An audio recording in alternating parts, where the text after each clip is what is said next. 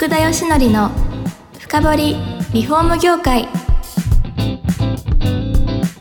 この番組はリフォーム事業のためのネットワーク戦力住宅会社のブランディングを支援するルームクリップ公認家づくりパートナー住宅事業経営者の初めてを支援するランリグの提供でお送りします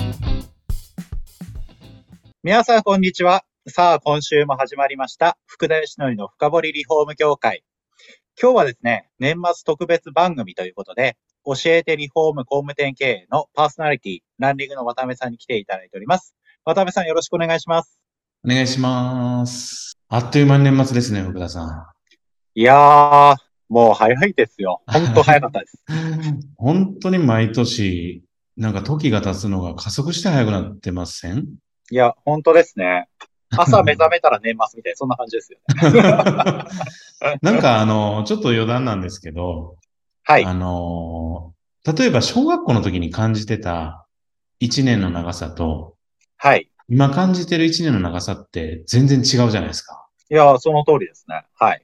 だから昔ってものすごい1年って長かったように感じませんでした？はい、はい、はい。いや、そうですね。間違いないですね。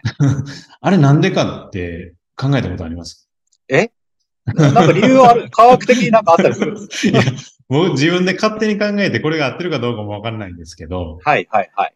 なんか例えば1歳にとっての1年ってはい、1分の1なんですよ。はい。で10歳にとっての1年って10分の1なんですよ。はい、はい、はい、はい。50歳にとっての1年っていうのは50分の1なんですよ。なるほど。だからその倍数だけ時間の速さっていうのは相対的に感じ方が変わるんでしょうね。と僕は思ってます。え、じゃあ、これから加速しちゃうじゃないですか、ちょっと。そうそうそうそう。だから、どんどんどんどん加速していって、もう本当さっきね、福田さんおっしゃったように、朝起きたらもう年末やみたいな。いや嫌ですよですけど。はい朝起きたら老後とか嫌ですよ。そうですね。まあ、それは冗談ですけど。はい。まあ、去年もね、去年というか今年か。今年もものすごいこう、大変な時期がね、継続して、えー続いてましたけど、いやー、どうですか？本当業ね界ね、振り返っていただいて、今回、せっかくなんで注目のトピックとか、なんかそういうのあれば、ぜひぜひ聞かせてはーい。そうですね。この年末っていうことで、ちょっと、い。うんまあ今年一年どうだったかなというのを、まあたまに考えたりはするんですけれども、はい。まあいろんなこと起きたんですけど、うん。いや、皆さんの印象に残ってるのはやっぱり資材不足と資材高騰。うん。まあ、ここはですね、あの、まあ、大きな話題だったのかなというふうには思います。とんでもないレベルでしたよね。いろいろ話聞いてると。本当ですね。だから、ここに対して、まあ、どれだけ早くこう、先手打ってた会社が、うん。あのーまあ、やっぱり業績、だいぶ早く回復しているとか、そういう傾向はありますよね。そうですよね。なるほど、なるほど。まあですから今までね、なんか資材が高騰してるみたいな時はありましたけど、はい。ここまでね、本当に入らないとか、さすがになかったですよね。いや、そうなんですようね。んまあ、今後間違いなく回復はしていくんでしょうけれども、はい。またいつ何時ね、こういう同じようなことが起きるかわからないので、そうですよね。はい。そこに対するリスク対策っていうのは、まあ、これからやっぱり考えるべきかなっていうのを考えさせられた一年でしたよね。うん、確かにね。思いもかけないね、リスクが、これからね、あるっていう時代ですね。はいうんなんかでもそれだけ聞いてるとマイナスな話なんで、はい。まあ、プラスの話もした方がいいですよね。はいはい、ぜひぜひぜひ。はい。あの、デジタルのちょっと入り口に立てた一年かなというふうに思ってまして、はいはいはい。あの、どういうことかっていうとですね、我々あのメディアじゃないですか。うん。だからですね、常にあのニュースリリースっていうものを目にする機会があるんですよ。なるほど、なるほど。そうするといろんなこうね、この企業がこういうものを開発しましたとか、こんなサービス開始しましたみたいな、はい。それを日々目を通してると、うんうんその結構注目されるワードというか、はいよく入るワードがありまして、うん。メタって言葉が多かったんですよね。うん。メタ。あれですよ、あの、Facebook さんが社名変更したメタみたいな言葉が多くてですね。ああ。え、それは福田さんのところの、まあ、リフォーム産業新聞さんにリリースが届くと、そのネタとしてメタみたいなものが結構あったっていうことですか？いや、ありましたね。へえ。あ、の、住宅展示場、仮想住宅展示場とか。なるほど、なるほど、なるほど。はい。うんまあ、そういうようなもので、そのデジタルの、うん。あの、まあ、集客だったりとか、はい。それこそ、あの、住宅の PR みたいなものにチャレンジした会社、まあ、それこそ大手の、まあ、上場会社さんとかもありますはいし、。うんいうところが、まあ、結構、この先駆け的に多かったのかなっていうふうに感じました。なるほどね。うんはいまあ、実際うまくいくかどうかはわかんないですよ。そうですよね。ううんん。確かに確かに。まあ、それこそ、あれですよね。まあ、社名出すと、あの、自分ハウスさんなんてね、JR モールさんと提携して、うん。あのーそこ、ショッピングモールで家選びができるみたいなサービスもやり始めましたし、すごいですね。僕も注目してましたけど。いやー、そうなんですよ。だから、あのーまあ、人々がどこまでね、そういうものに頼って住宅購入を考えるとか、うん。あのーまだわからないですけど、はい。はい。間違いなくですね、先駆けてそういうものを提供する会社が出てきたので、うんまあ徐々に、やっぱりそっちの方向にこうシフトしていくんだろうなっていうのを感じた一年でしたよね。確かにね。うん。なんかあの、完全にね、リアルの部分がなくなるってことはありえないでしょうけど、はい。あのー正直今までもね、インターネットで情報収集して、企業に合わずにいろんなことをね、勉強してってユーザーやってたんで、ええ。なんかどこの部分を企業もね、リアルでできるのか、どこの部分はオンラインでできるのかっていうのね、なんか切り分けが、を検討するのが必要な時代になってきましたよね、やっぱりね。いや、ほんとそうですうね。ん。まあ、それの中間みたいな、無人住宅展示場みたいなのやる会社も出てきましたよね。はいはいはい、確かに確かに。アナログとデジタルみたいな。無人だけど行ってみたら、案内はなんかデジタルになってて、QR コード呼び込んだらこう流れてくるとか。ああ、確かにね。うんえなるほど。まあ、だからいろいろそういうものが出てきたから面白いのは面白いですよね。うんうんうんうん。はい。なるほどね。まあだけど、本当にこう、いろんな型化というかね、これをやれば成功するみたいなものが、またガラガラっと変わってきた時代だと思うので、はい。またここ1年2年はそこら辺固まるまではね、いろんな試行錯誤が続いていくんでしょうね、皆さんも。いや、そうですよ。まあメディアとしての立ち位置はどれが成功するかってこう、なんでしょうね。幅広く見て、はい。あのー注目することはできるんでですね。うんうんうんうん。。はいい。あの、だから、あの、どこかにこう、あ、これが成功するんじゃないかって肩入れするわけじゃなく、広くこう見ていきたいなというふうには思ってますけれども。なるほど、なるほど。はい。ぜひぜひいろんな情報をですね、提供してもらえればと思います。はいい。小田さん、来年に関してどうですか？どんななんかこう、ことに注目されてるとか。来年はですねうん、二つ注目していることがありまして、はいはで、一つが、い。うん。えっ、と、戸建て再販。うん。もう一つは性能向上リノベですね。ああ、なるほど、なるほど。はい。こよく聞くようになってきましたよね、ですけど。いやーそうですねうん。今までやっぱり買取再販って一つ目はマンションだったじゃないですか。そうですね。うん。はいまあ、ところがですね、これもう少し戸建て住宅に波及するんじゃないかなっていうふうに私なんか思っていて、なるほど。はい。理由はいくつかあるんですけれどもう、ん。やっぱりあのーまあ、新築住宅はやっぱりまだ資材高騰で結構高止まりまだしていてですね、はい。やっぱユーザー自体がやっぱ中古とかそっちの方にやっぱ流れたりとかう、ん中古してる人は多くなりましたよね。うん。それと、あのーやっぱ工務店さんとか、うんあとリフォーム事業者さんでもですね、まあ今まで手を出さなかった戸建て再販にやりたいとか、うん。あのーしかももうすでにやり始めたみたいな方が増えてきてるとう、んあとアンケートだったんですよ、我々で。はいはいはいはい。で、先日、まあある程度のリフォーム会社さんにアンケートを取ったときに、うん。まあ再販事業やりたいですかとはい。いう項目がありましてですね、うんうんうん3割ですよ。やりたいとか答えなてるほど。意外。と多いと思いません。それ、リフォーム会社さんですか？多分我々が取ったんで、ほぼああ、そうでですよね。うーん。なるほど。ええそしたら逆に言うと、不動産も含めたところの、また再燃というか、そういうものも起こってくるかもわからないですね、不動産事業そうですね。実際にやられるかどうかってなってくると、ちょっとハードルはあるんですけれども、はい。ただ間違いなく多くの方が注目してるのは間違ういないですね。ん、なるほどね。ええですけど、マンションと違って戸建て再販ってなってくると、まあ、難易度上がるじゃないですか。リフォームとか。上がります。ね。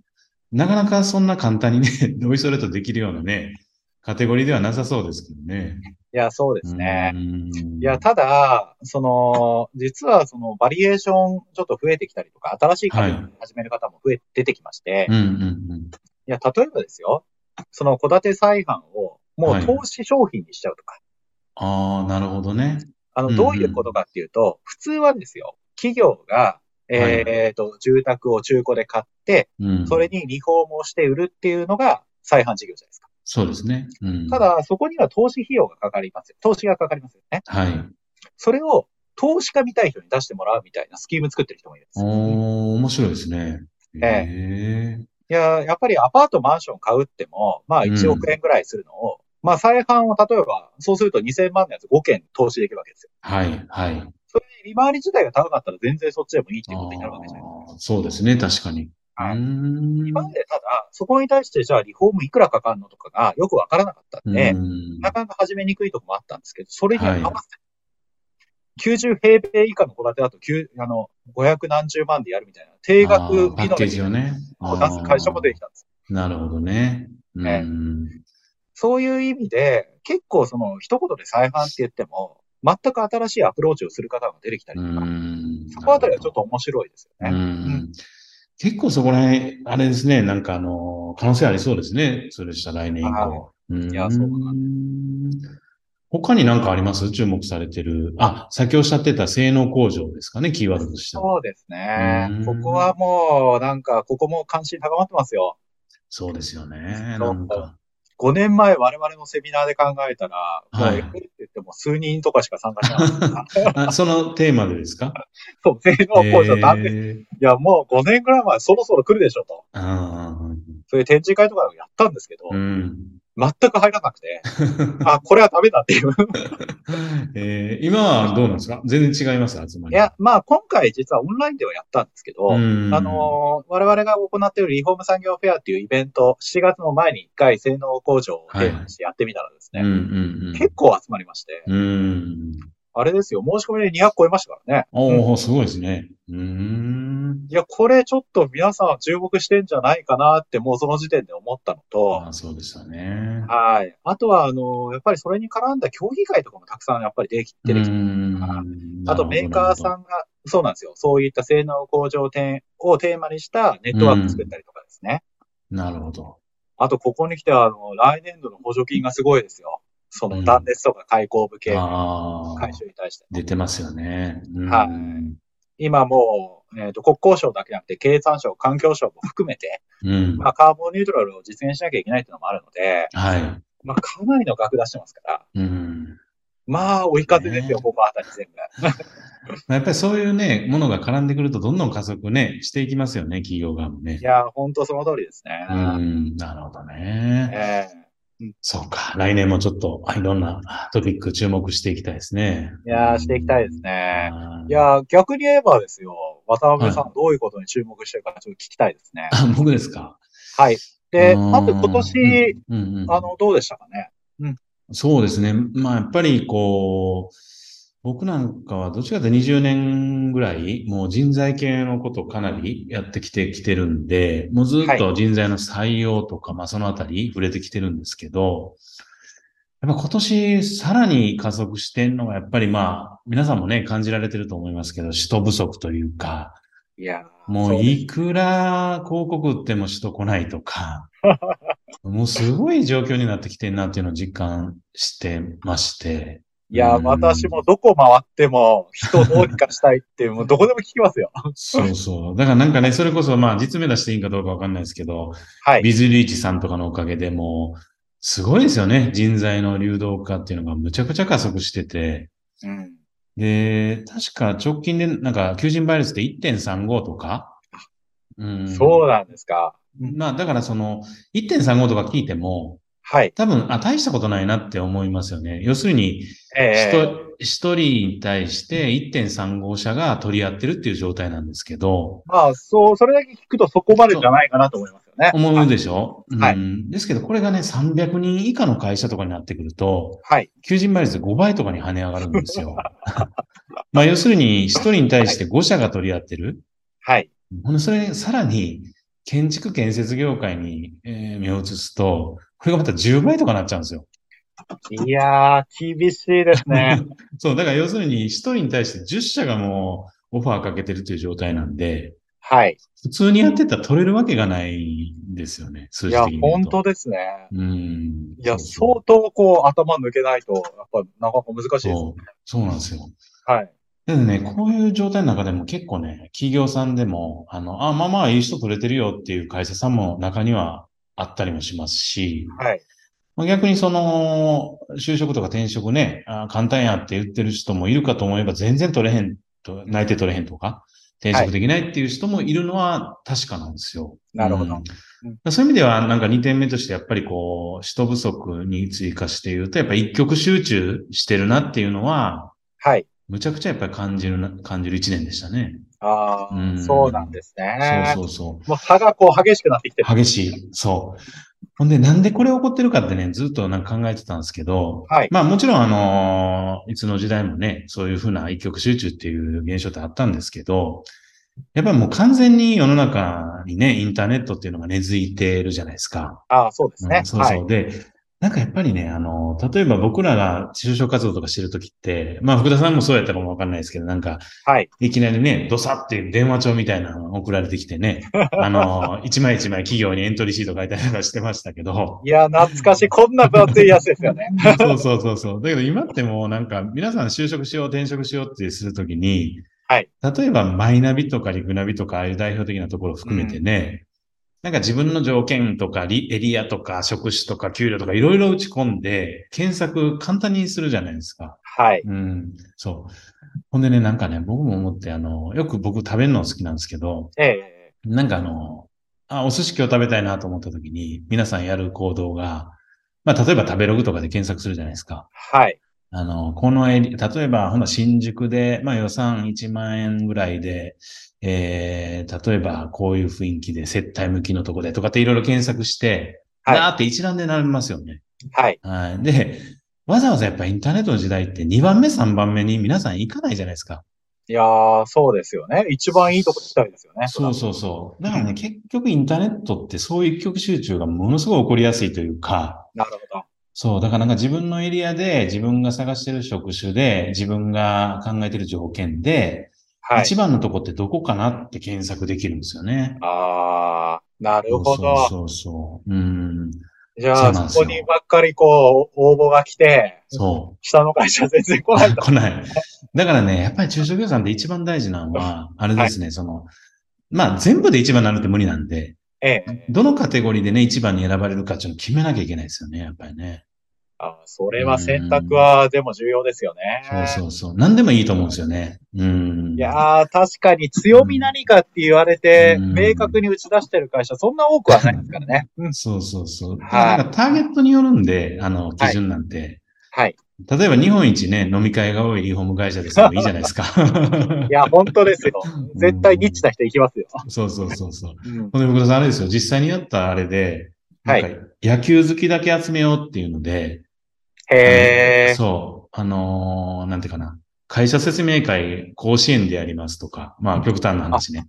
うん。やととか、先行、先行を、あの、試合で、練習試合でやりますとか、うん、なんかそういうふうに、本当とんがって成功してる会社って、中小企業ってあって、うん。でも採用した後も良さそうですよね。そのそうそうそう一つの話題でやっぱりまとまるじゃないですか。そうなんですよ。う。うんん。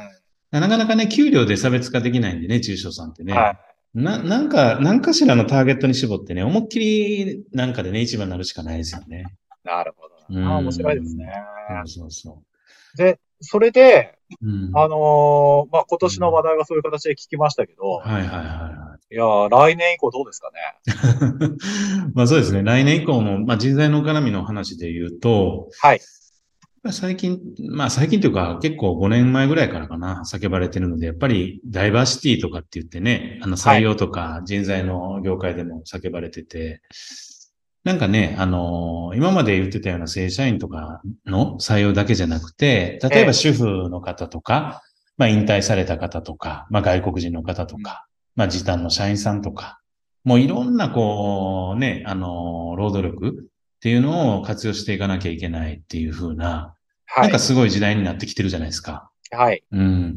で、その中でなんか僕自身がやっぱり、あの、注目してて、まあ今後も、なんか事業としても、もちろんちょっと手掛けてるんですけども、はい。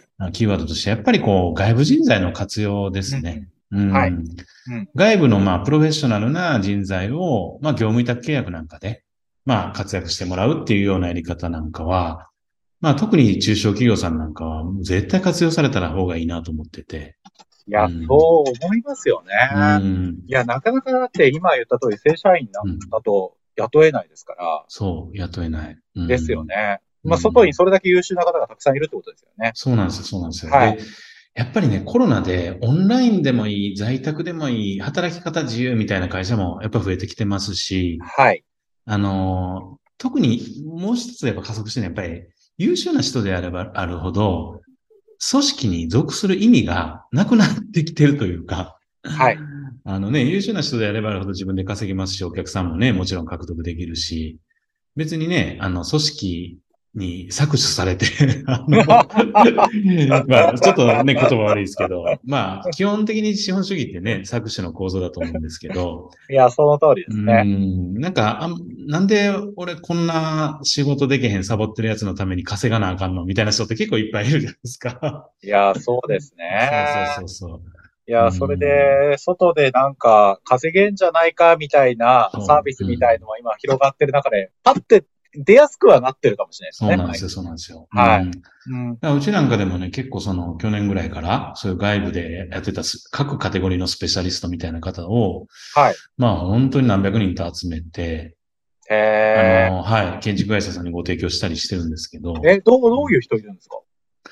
例えば、えっ、と、あ工務店さんとかにインスタの活用したいよ、みたいなところとかに、例えば自分でインスタグラムのフォロワー300人ぐらい、300万人ぐらい持ってるような人をあご紹介したりとか、300万人はすごい。そうそう、とか、あちょっとレベル違いますね。そうはいそうそうそう、採用困ってるんだよ、みたいなところの工務店さんに、はい。あある大きな、えー大手の外食チェーン店の、まあ、うん1000人規模の採用を毎年やってるような責任者をご紹介したりとか、なるほど。あ、うんはい本当にいろんなカテゴリーで、その道のプロがいましてですね。はい。へえ。まあ、そうなんですよそうですよね。はいまあ、こういう人普通に雇おうと思ったら、それこそね、1000万じゃ雇えないみたいなレベルそうなんです。そうなんです。うん。そのプロジェクトごとに雇って、一定期間で、あの、使っていくっていうのは、絶対これからやられた方がいいですね。うん。なるほど。はい。うんいやー、でもそういったもの、いや、抹茶はうんこの住宅業界でも増えてくるでしょうね。増えてきますね。はい。うん他の業界多分一歩先言ってるとこなんかどんどん活用するとかありそうじゃないですか普。通にもう IT の業界とかね、他の業界だと当たり前みたいな感じになってきてますからね。